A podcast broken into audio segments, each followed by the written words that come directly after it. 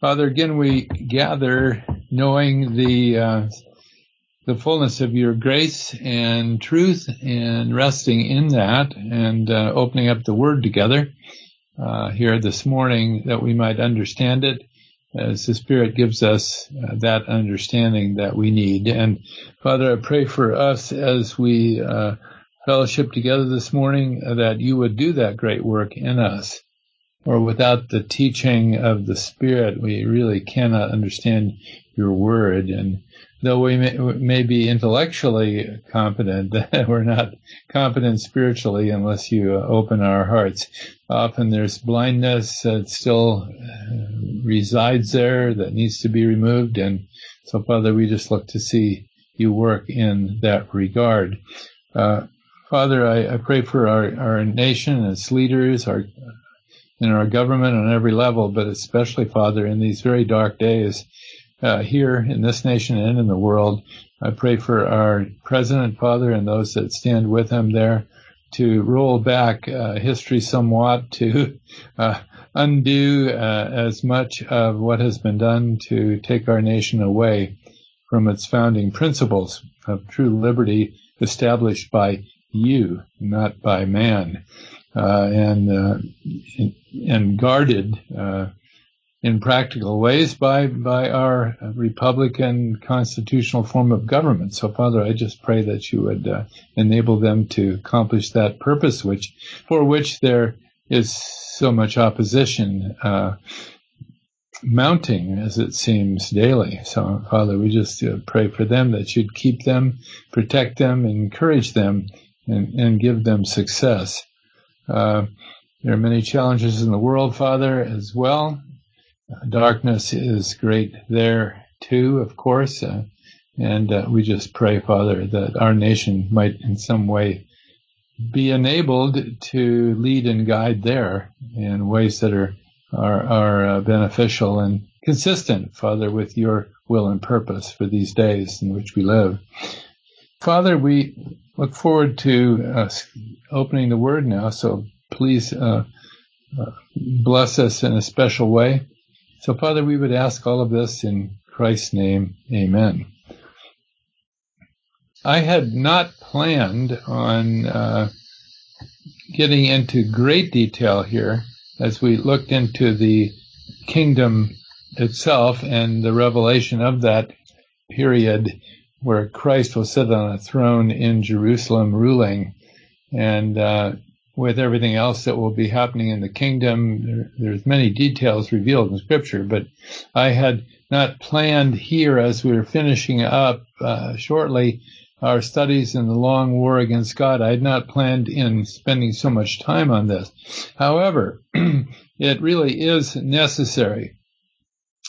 Um, if you were with us last time, you uh, just received barely an introduction, really, in uh, one aspect of the kingdom. Now, remember, the day of the Lord is is broken up into three parts in Scripture, uh, in in in prophecy. Three parts. Uh, first of all, the seven year tribulation period, during which time God prepares Israel for the second coming of their Messiah, second coming of Christ, right, to this earth. And he provides an elect nation at that time. It's necessary to have an elect nation because the kingdom will be the time for the fulfillment of the inheritance promises that God gave to Israel so long ago, so that there be a nation uh, to enter into that kingdom. An elect saved nation is absolutely critical. Uh, and that's the major purpose of the tribulation period, that even Satan is not able to prevent the plan of God from occurring. And you know what Satan's going to do through uh, the Antichrist, the false prophet, and the beast, and so forth. We've spent much time looking into that. The, the second uh, phase of the day of the Lord is the return of the Lord, right, to this earth. Uh, and the third phase is the kingdom itself uh, that will last 1,000 years. What we saw last time as we began to study the subject of the kingdom itself is that there are various themes in scripture, some of which come to full completion uh, in the millennial kingdom. Uh, in fact, most do. Uh, most of the themes of prophecy certainly come to completion in the millennial kingdom. There are a few still unresolved at that point, but uh, by the end of the kingdom, uh, it will be taken care of, right? Like the final rebellion of uh, of Satan, uh, which will occur at the very end of the kingdom, and then uh, his imprisonment uh, in the lake of fire, and all those that have followed after him, including all the spirit beings in the heavenlies, right, who've fallen after him, um, followed after him. So that's uh, what will conclude prophecy.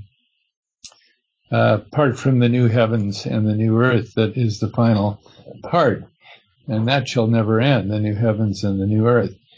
Uh, we read of this towards the end of the book of Revelation, right, where there's much detail given. Um, so the themes uh, that we find in the millennial kingdom are revealed pretty clearly in some detail in Scripture, especially in uh, the the Old Testament prophets, especially uh, Isaiah uh, and uh, Jeremiah and Ezekiel, right? Um, and we've already looked into that last time. We saw last time that, that regarding um, these different themes, the time before we looked at Israel's coming Messiah as prophet, right, as the, the promised prophet, uh, like unto Moses, going look, looking back there at Deuteronomy chapter 18, where this was promised, that God would raise up a prophet someday like unto Moses, only quite different from Moses also in many ways. And, and he would provide the revelation which the people of God living in the kingdom must obey, right? Uh, there'd be no errors to the revelation that he gives. That's quite different from the, uh, from the false prophets who'd gone before. And that was a problem throughout Israel's history. Uh, but in the kingdom, the prophet will um, reveal clearly uh, the will and purpose of God for that time. The people of God must obey uh, the rule that is set forth by that prophet. And but there's another dimension to the kingdom, and that's what we looked at last time, and we'll look at again today, and we'll also look at again next week. And this is what I hadn't planned on doing, but I really think we must for completion's sake. But um, this focuses on Israel's long-awaited Messiah priest, right? Uh, and all that it means to have this priest. Uh, what we have in Messiah, in our Lord Jesus, in the kingdom, is several different offices being performed by one person. Okay, we and the first of those is the prophet, but the second is the priest. Then the third is the the um, the king. So we have yet to look at that aspect of the millennial kingdom with Christ as king. And then finally the land uh, and how that's all uh, included as well there. So that's what we look forward to uh, as we continue here. But this subject of the priest is very, very uh, important, and so we'll continue with that today. One of you has your mic still unmuted. Needs to be muted, okay?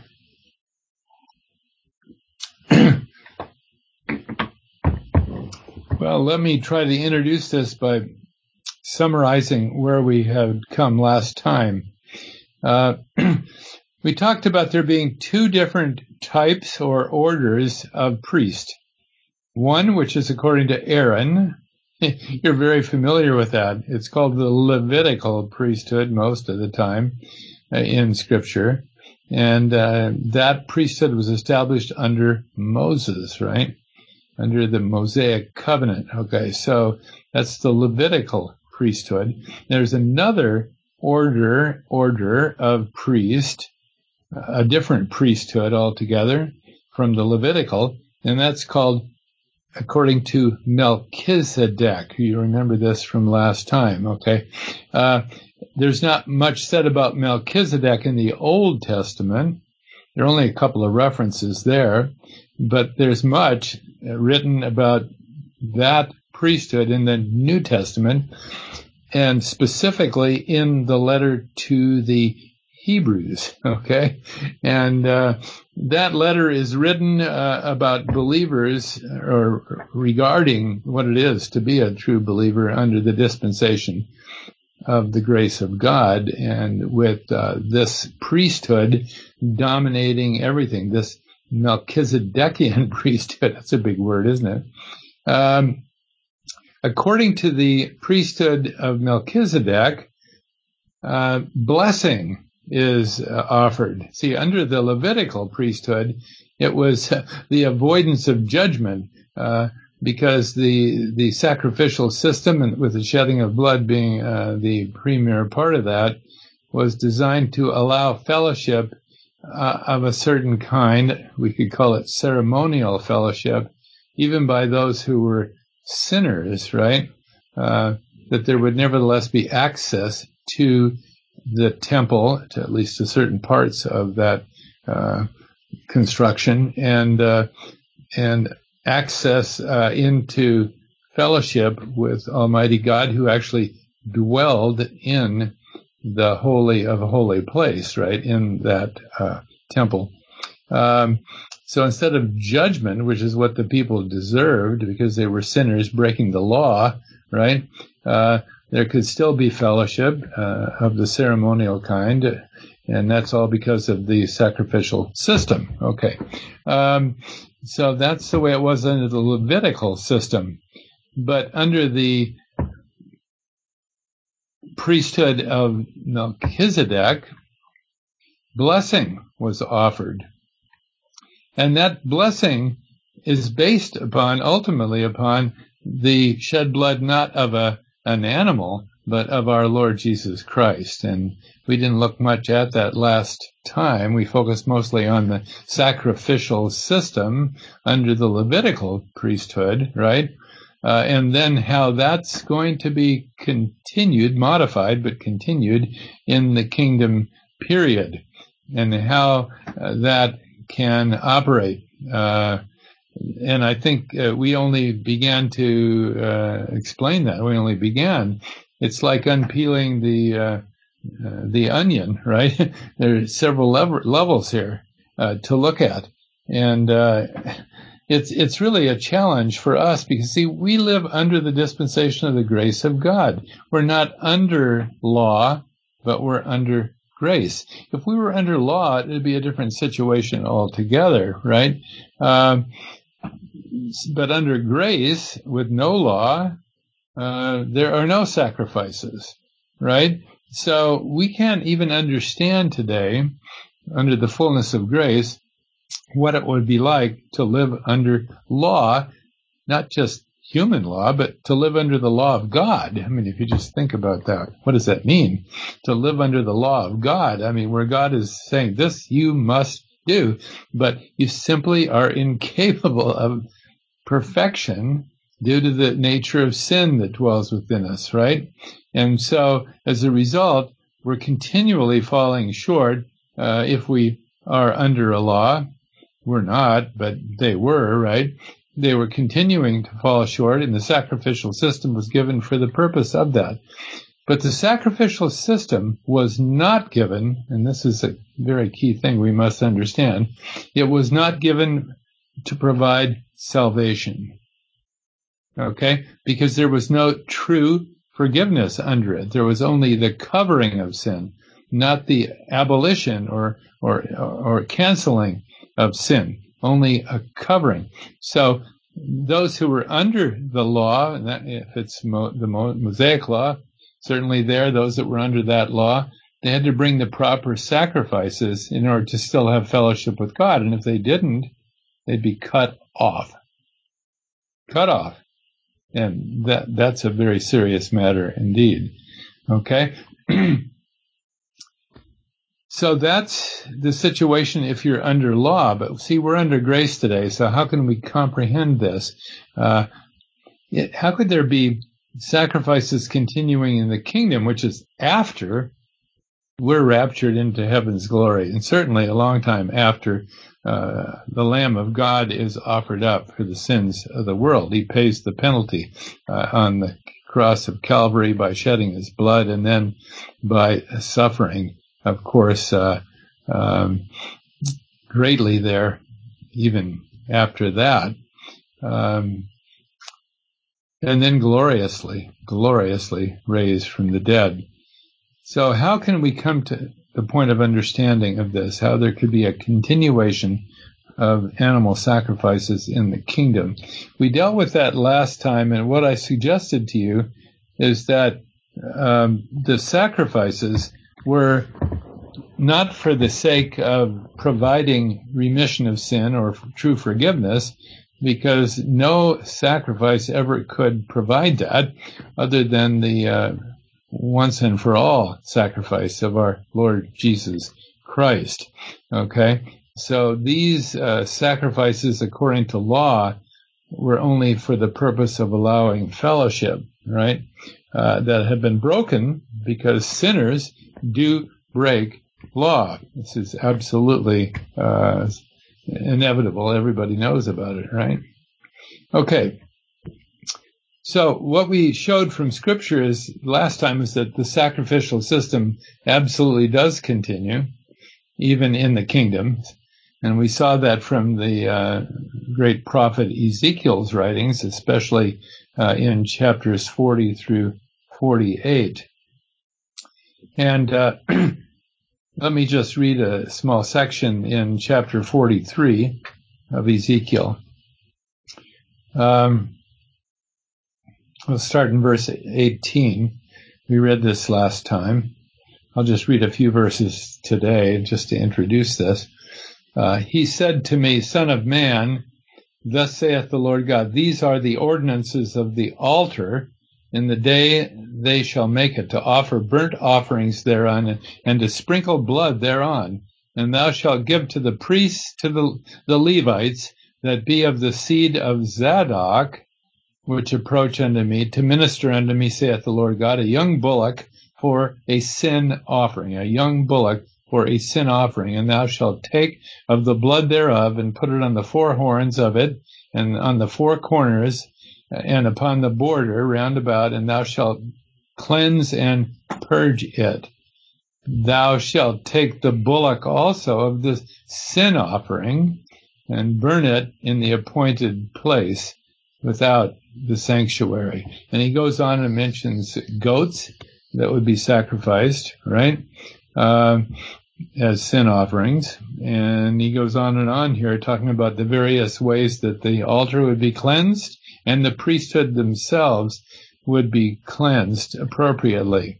Now, these regulations that are laid down here are not the same as laid down by Moses. It's a totally different situation. This is in the millennial kingdom, right? And we know that because he makes it very clear uh, in in many places that this is after the new covenant is established. And uh, we looked at that last time. I think uh, if you were with us, or if you go back and read those notes or listen to last week's teaching, you'll see that proven from Scripture, right? Uh, and so during the millennial kingdom, the sacrificial system is like reinstituted uh, in a different, in a modified way from what it was under Moses. Okay, um, but the amazing thing is that this will be in the millennial kingdom, which throughout which time Christ as high priest will be sitting on the throne, right, and as prophet, regulating uh, affairs on this earth, and then also as king, right? So all of these things coexist, these different offices during the millennial kingdom. Okay, so animal sacrifices continue even when Christ, who is raised from the dead, having already paid the full penalty for sin, uh, is ruling on the throne.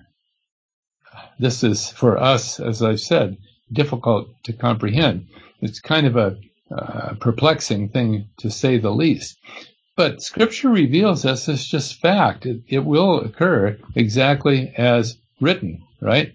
Okay, so uh, it's up to us, as best we can understand it from Scripture, to comprehend that. That's why we're looking at this again this morning. Um, now, that there is this other order of priesthood is made very, very clear. It's, there's not only the Levitical priesthood, there's also the priesthood according to Melchizedek. That's made very clear in Psalm 110. And you remember we read from that last time, and it just simply says there, the Lord hath sworn and will not repent. Thou, and this is, this is speaking of the Son of God, uh, after his uh, death, burial, and resurrection. Thou art a priest forever after the order of Melchizedek.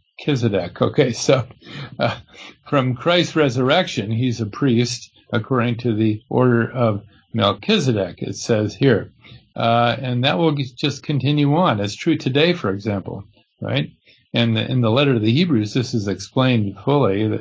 We should comprehend the details of it.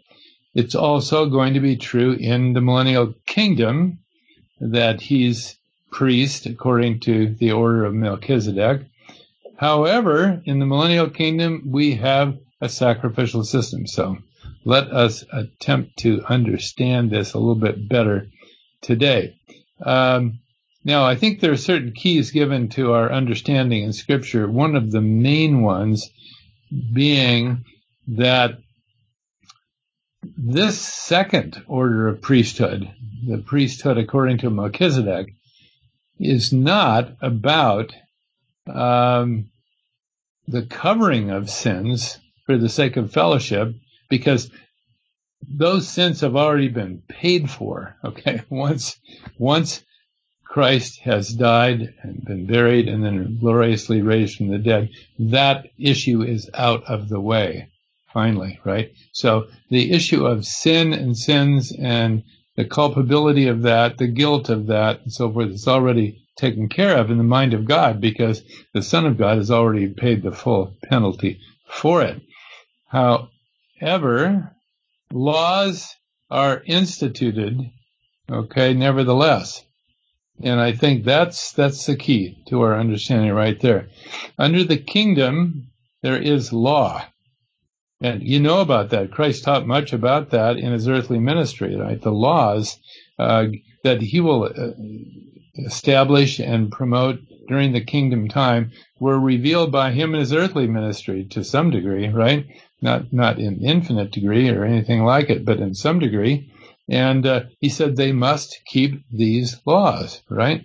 So there will be law imposed on the the people during the millennial kingdom both on believers and on unbelievers. But there's a big difference between the believers and the unbelievers.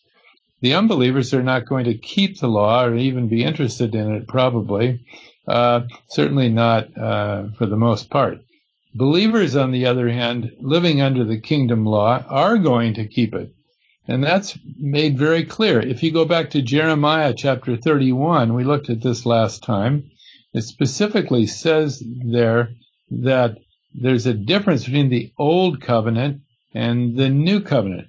The old covenant, na- namely the Mosaic covenant, they broke. It says here in, in Jeremiah 31, 32. They broke it, right? uh, even though the Lord did everything on their behalf. That's Jeremiah 31, verse 32. Then in verse 33, he says, But this shall be the covenant that I will make with the house of Israel after those days, saith the Lord, I'll put my law in their inward parts, and write it in their hearts, and will be their God, and they shall be my people. So, one big difference between the old covenant and the new is that the, the, the Jewish nation broke the old covenant, but they will keep the new covenant. How can a sinner do such as that? because of the overwhelming power of the Spirit of God that will be operating within them. Okay. Apart from that, it would not be a possibility. Okay. Now that doesn't, does not mean that they will be sinless, perfect, and never rebelling against God. They will, but um, they'll have a sacrificial system in the kingdom that will uh, allow for a ceremonial fellowship there. Okay, so uh, the big difference in the Old Testament and the New Covenant then has to do with the kind of work of God in that period versus the previous uh, period under Moses. Okay, uh, back there under Moses, they did not have the Holy Spirit upon them, uh, and they did not have the law written in their hearts, both of which they will have during the millennial kingdom. So there's a big difference between the two there. So there is a place for uh, sacrifice in the coming kingdom, and the reason is this law. Now, I I hope that you will begin to comprehend this. Uh, even though Christ will sit on the throne, he's already paid the full penalty for sins, but it's not being preached except in the sense of the Lamb of God that takes away the sin of the world has has come, right?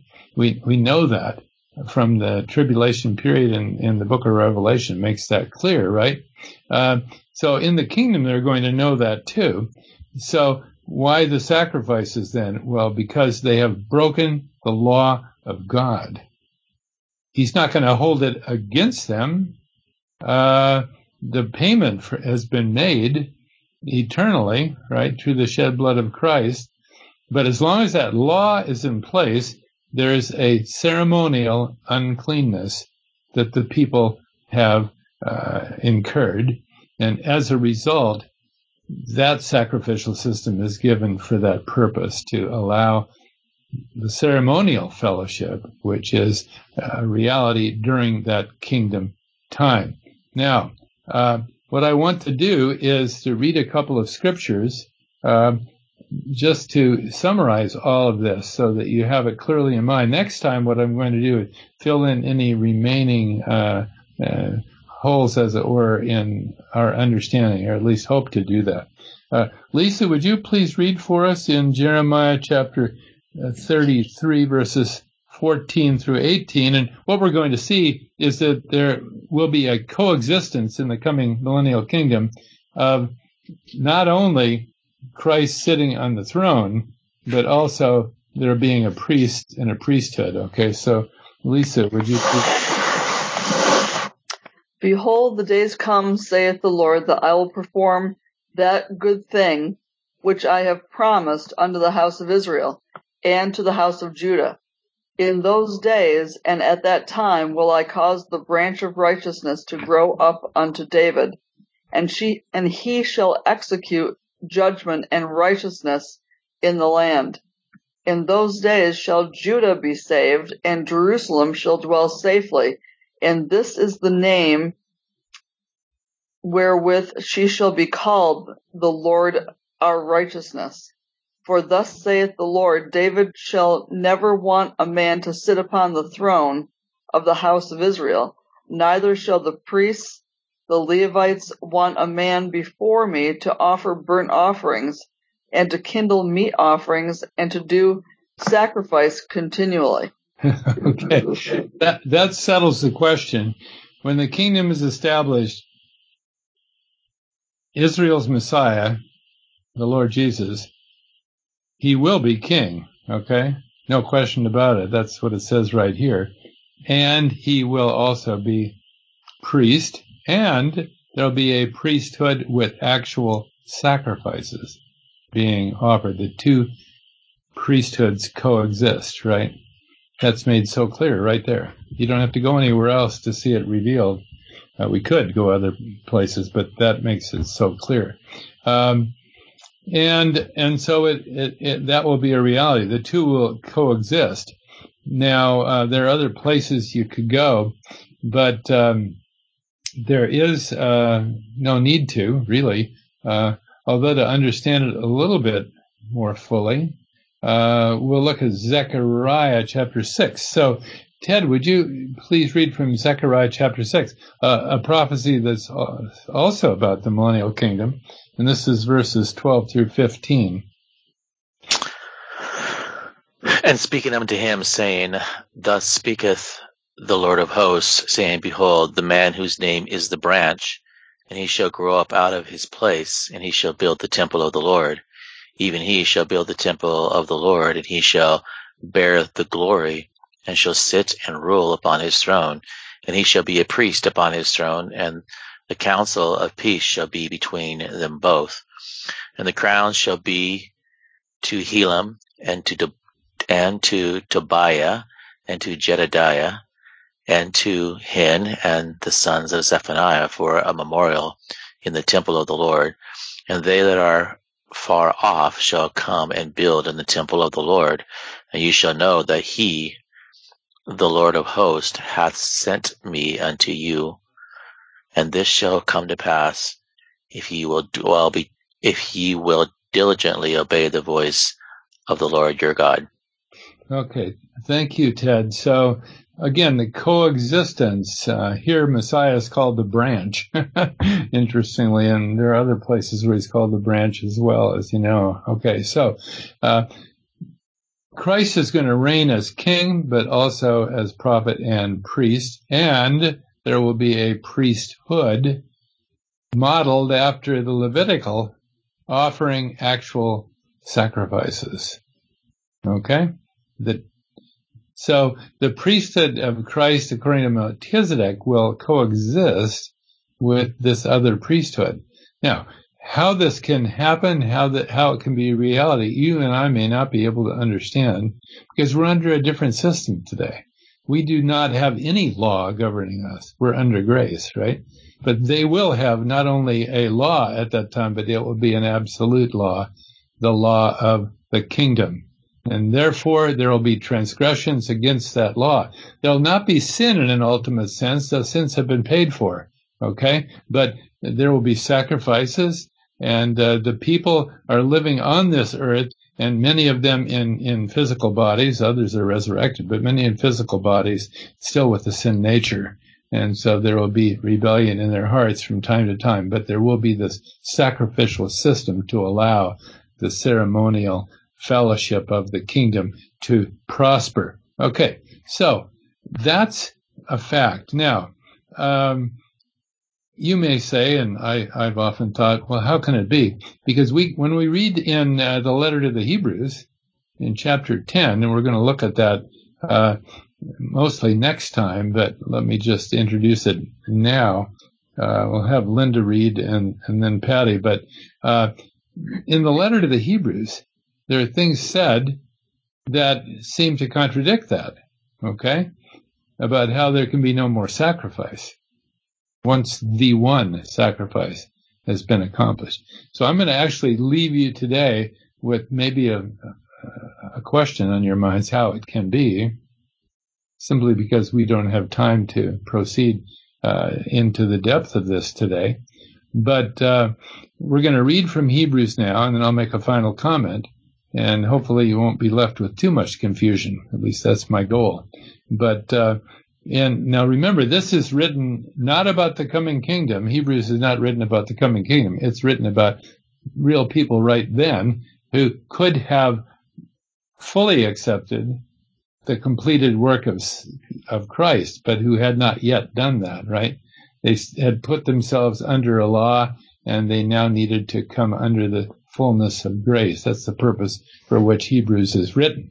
Okay, so let's just read couple of verses. Linda, in Hebrews chapter 9, verses 11 and 12.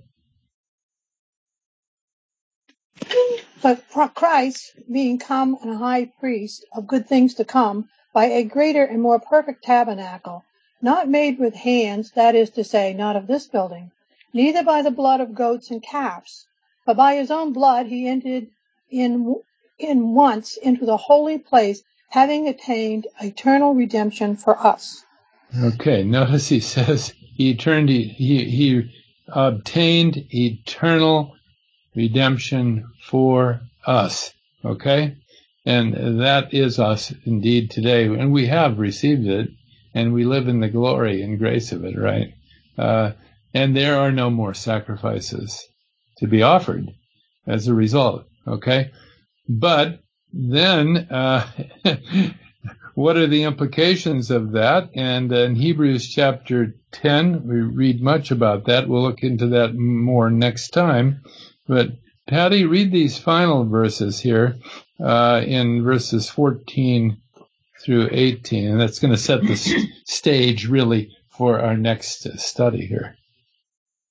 For by one offering he hath perfected forever them that are sanctified, whereof the Holy Ghost also is a witness to us. For after that he had said before, This is the covenant that I will make with them after those days, saith the Lord. I will put my laws into their hearts, and in their minds will I write them. And their sins and iniquities will I remember no more. Now where remission of these is, there is no more offering for sin. Okay, thank you. Um, that last verse is the one that probably sticks in your mind and has for a long time also in mine, right? Where remission of these is, there is no more offering for sin. Okay. Um, the author is writing to people who are living in the time of the dispensation of the grace of God. Okay? There is no law during this dispensation. If there were a law, you and I would be breaking that law. And we would be unclean ceremonially by the very fact of us breaking that law. But there is no law today we cannot be ceremonially unclean today. and in fact, what we're called upon to do is rest in the fullness of God's grace, right? And live in the glory of it. The apostle Paul writes about that everywhere, right? But such was not the case under the Levitical law. Nobody could be saved by keeping it, but what we're going to see next time is that actual salvation, even back then, was through the the looking forward to the coming of the Lamb of God, right? Looking forward to the priest who was according to the order of Melchizedek, okay? Whereas in the future time, in the kingdom, when they're under kingdom law, salvation is by looking back to the completed work of Christ on the cross. And the sacrifices are merely for the sake of highlighting that in the minds of the people and allowing them to uh, get past the fact that they've broken kingdom law, uh, which was required of them. Okay, so for the sake of the kingdom fellowship, they need to bring forth sacrifices. Um, now, that's a fact. Now, we may not feel like we understand it, but but I think the key is understanding the dispensational change uh, between now and then. Okay. And the dispensational change is extremely significant. If one is under the law of God, then there's an issue when the law is broken. Even if the kingdom occurs 2,000 years after Christ has already died for the sins of the world, right? That's just a fact. God states it here in His Word. He does not contradict Himself. Dispensationally, we understand through right division how this will all work. Okay? Uh, I'm going to say more about it next time just to conclude the subject. But what I recommend strongly is that you uh, open the Word, study these scriptures, and read read uh, the notes that I put out every week too. It'll help you right? To focus in because much is written there that I'm not actually uh, repeating here on Sunday morning. Okay, so praise the Lord for His grace today. We really are living in the fullness of it now, and we are not under a law, but under grace. It makes a difference. praise the Lord. Okay, any uh, questions or comments before we go on to prayer today? I do, Jim. Okay, go ahead, Lisa. Um, and I've probably asked you this question in the past, and I and I um I've been over these verses and I, and I just don't have a clear understanding. So forgive me if I've asked you this question before. Okay. Um, I definitely understand what you're saying about how we're not under the law, and I appreciate that so much. You know, being reminded of that, and and I'm very grateful for that. But I don't understand what Paul means in Romans three, at the very end, where he's talking about the law of faith, and he says um, at the very end of Romans three, he says, "Do we then make void the law through faith? God forbid! Yea, we establish the law." What what law are we to establish if we're not under the law? Okay, you, the answer is is simple, but um, it may take you a while to grasp it. I mean, it takes everybody a while, I think, to realize this. Um, if we substituted for the word law the word principle, it would help a lot. Okay. Um, there are many different types of laws or regulations. Okay. God operates according to principles. Sometimes those principles are written down in stone. Okay. like the, like the Mosaic legal system, right? Okay. Uh, sometimes they're not. Um, sometimes they're written in the hearts, in the soft tables of the hearts, right? Um, that's rather different uh, indeed, but but doesn't Scripture say that God will write the law in the heart, right? So it's a totally different kind of thing. Uh, what Paul is saying there in Romans is that sometimes he is talking about the, the actual Mosaic law, okay, that was written in stone. And, and I think we need to discern when he's referring to that and when he isn't in Romans, especially those early chapters there. Sometimes he's not writing about the Mosaic law. He's talking about principle, the principles of God according to which God works. Okay. So when, when Paul says, uh, I'm, I establish the law, he's not establishing the Mosaic law. He's not saying that there. He's saying I'm establishing the principle of, of, of, of divine rule. And there's a big difference between divine rule in the heart as opposed to imposition externally. A very, okay. very different. So that's, um, that should help to understand what Paul is writing there in Romans. That does help me because in verse 28 it says, Therefore we conclude that a man is justified by faith without the deeds of the law. Mm-hmm. And so if we're justified by faith without the deeds of the law, why would he be asking us to establish the law in verse 31? That, that, that just didn't make sense to me. Right. And so what's to be established is the sovereign rule of God over Okay. us dispensationally, however that dispensation is. Okay. That's helpful. Thank you, Jim. Yeah. And also there's something in the Greek language too there often, and it doesn't get reflected in the translations very well, but, but in the Greek language you have uh, a clear and distinctive use of the definite article. Uh, whereas in English it's much less clear and in Hebrew much less clear, but in Greek very clear.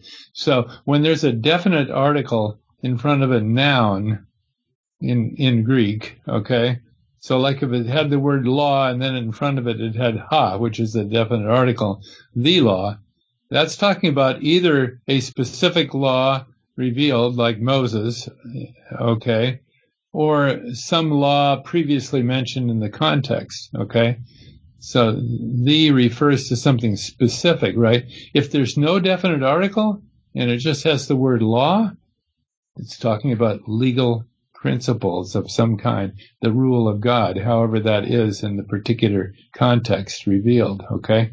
So, uh, in the, in the translations, they don't consistently translate or, or leave out articles as they should. It would be much easier for us to understand if they did.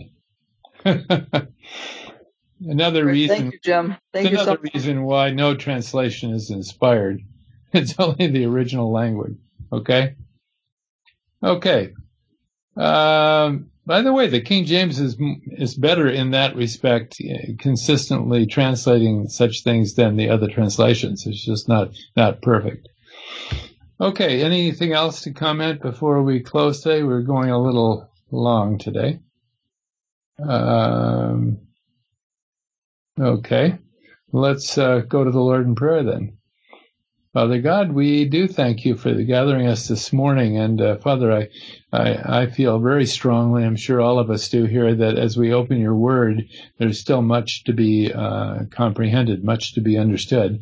And apart from your teaching, we cannot understand it. So, Father, I pray that you can consistently work as you've promised to do if we will only come to you uh, with an, uh, a clear mind in this regard that uh, we want to know uh, you better. We want to know our Lord Jesus better. We want to know the essence of our salvation more completely.